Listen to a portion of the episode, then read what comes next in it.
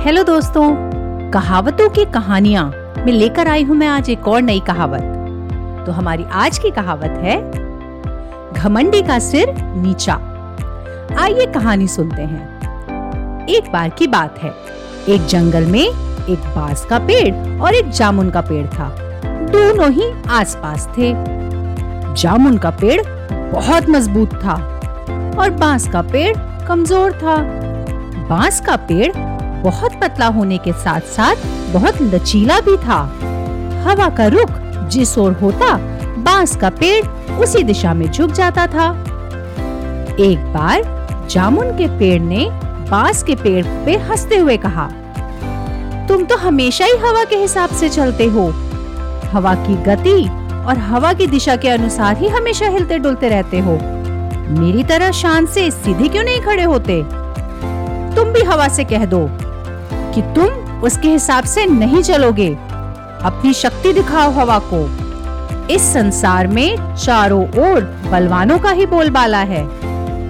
बाँस के पेड़ को जामुन के पेड़ की बातें बिल्कुल अच्छी नहीं लगी, लेकिन बाँस का पेड़ कुछ भी नहीं बोला और चुपचाप खड़ा रहा। ये देखकर जामुन के पेड़ को बहुत गुस्सा आया और उसने कहा, तुम मेरी बात का जवाब क्यों नहीं देते हो?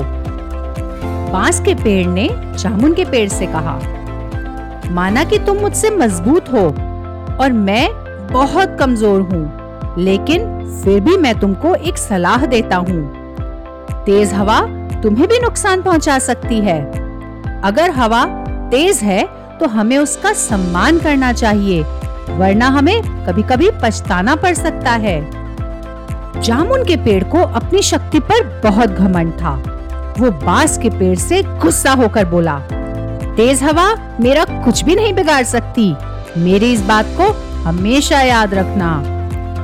धीरे धीरे चलती हुई हवा ने बाँस के पेड़ और जामुन के पेड़ के बीच होने वाली सभी बातों को सुन लिया।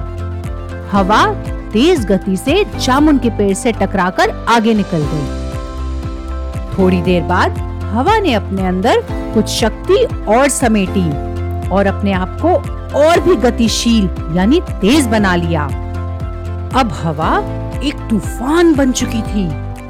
उस तेज हवा से टकराने से बाँस का पेड़ लगभग पूरी तरह झुक गया। वही हवा अब जामुन के पेड़ से दोबारा जाकर टकरा गई। लेकिन जामुन के पेड़ पर उस तेज हवा का कोई भी असर नहीं हुआ। वो जैसे था, वैसा ही खड़ा रहा। कुछ देर बाद तूफानी हवा ने जामुन के पेड़ की जड़ों पर ज़ोर से प्रहार करके उन्हें कमज़ोर कर दिया।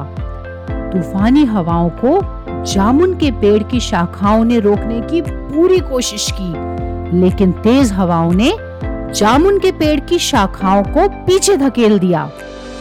तेज हवाओं के कारण जामुन के पेड़ का संतुलन बिगड़ गया और जड़ों ने कमज़ोर होकर अपनी जगह छोड़ दी। थोड़ी ही देर में वो जामुन का पेड़ ज़मीन पर गिर पड़ा।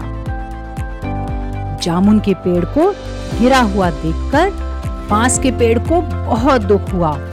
बाँस का पेड़ सोचने लगा, यदि जामुन के पेड़ ने मेरी बात मानकर हवा का सम्मान किया होता तो आज उसका ये अंत नहीं होता। ये जामुन का पेड़ तो घमंडी था। शायद इसको ये नहीं मालूम था कि घमंड का सर हमेशा नीचा होता है। तो इस कहानी से हमने क्या सीखा? इस कहानी से हमें ये शिक्षा मिलती है कि घमंड ही मनुष्य का सबसे बड़ा शत्रु है। घमंडी व्यक्ति का सर्वनाश हमेशा होता है, इसलिए मनुष्य को कभी भी घमंड नहीं करना चाहिए। फलों से लदा हुआ पेड़ हमेशा झुका रहता है। ठीक उसी ही तरह एक गुणों से भरपूर इंसान हमेशा ही झुकने के लिए तैयार रहता है। और जो झुकते नहीं हैं, वो अक्सर ही टूट जाया करते हैं। अगले हफ़्ते फिर मिलेंगे एक और नई कहावतों से जुड़ी कहानी के साथ। तब तक अपना ध्यान रखें। धन्यवाद।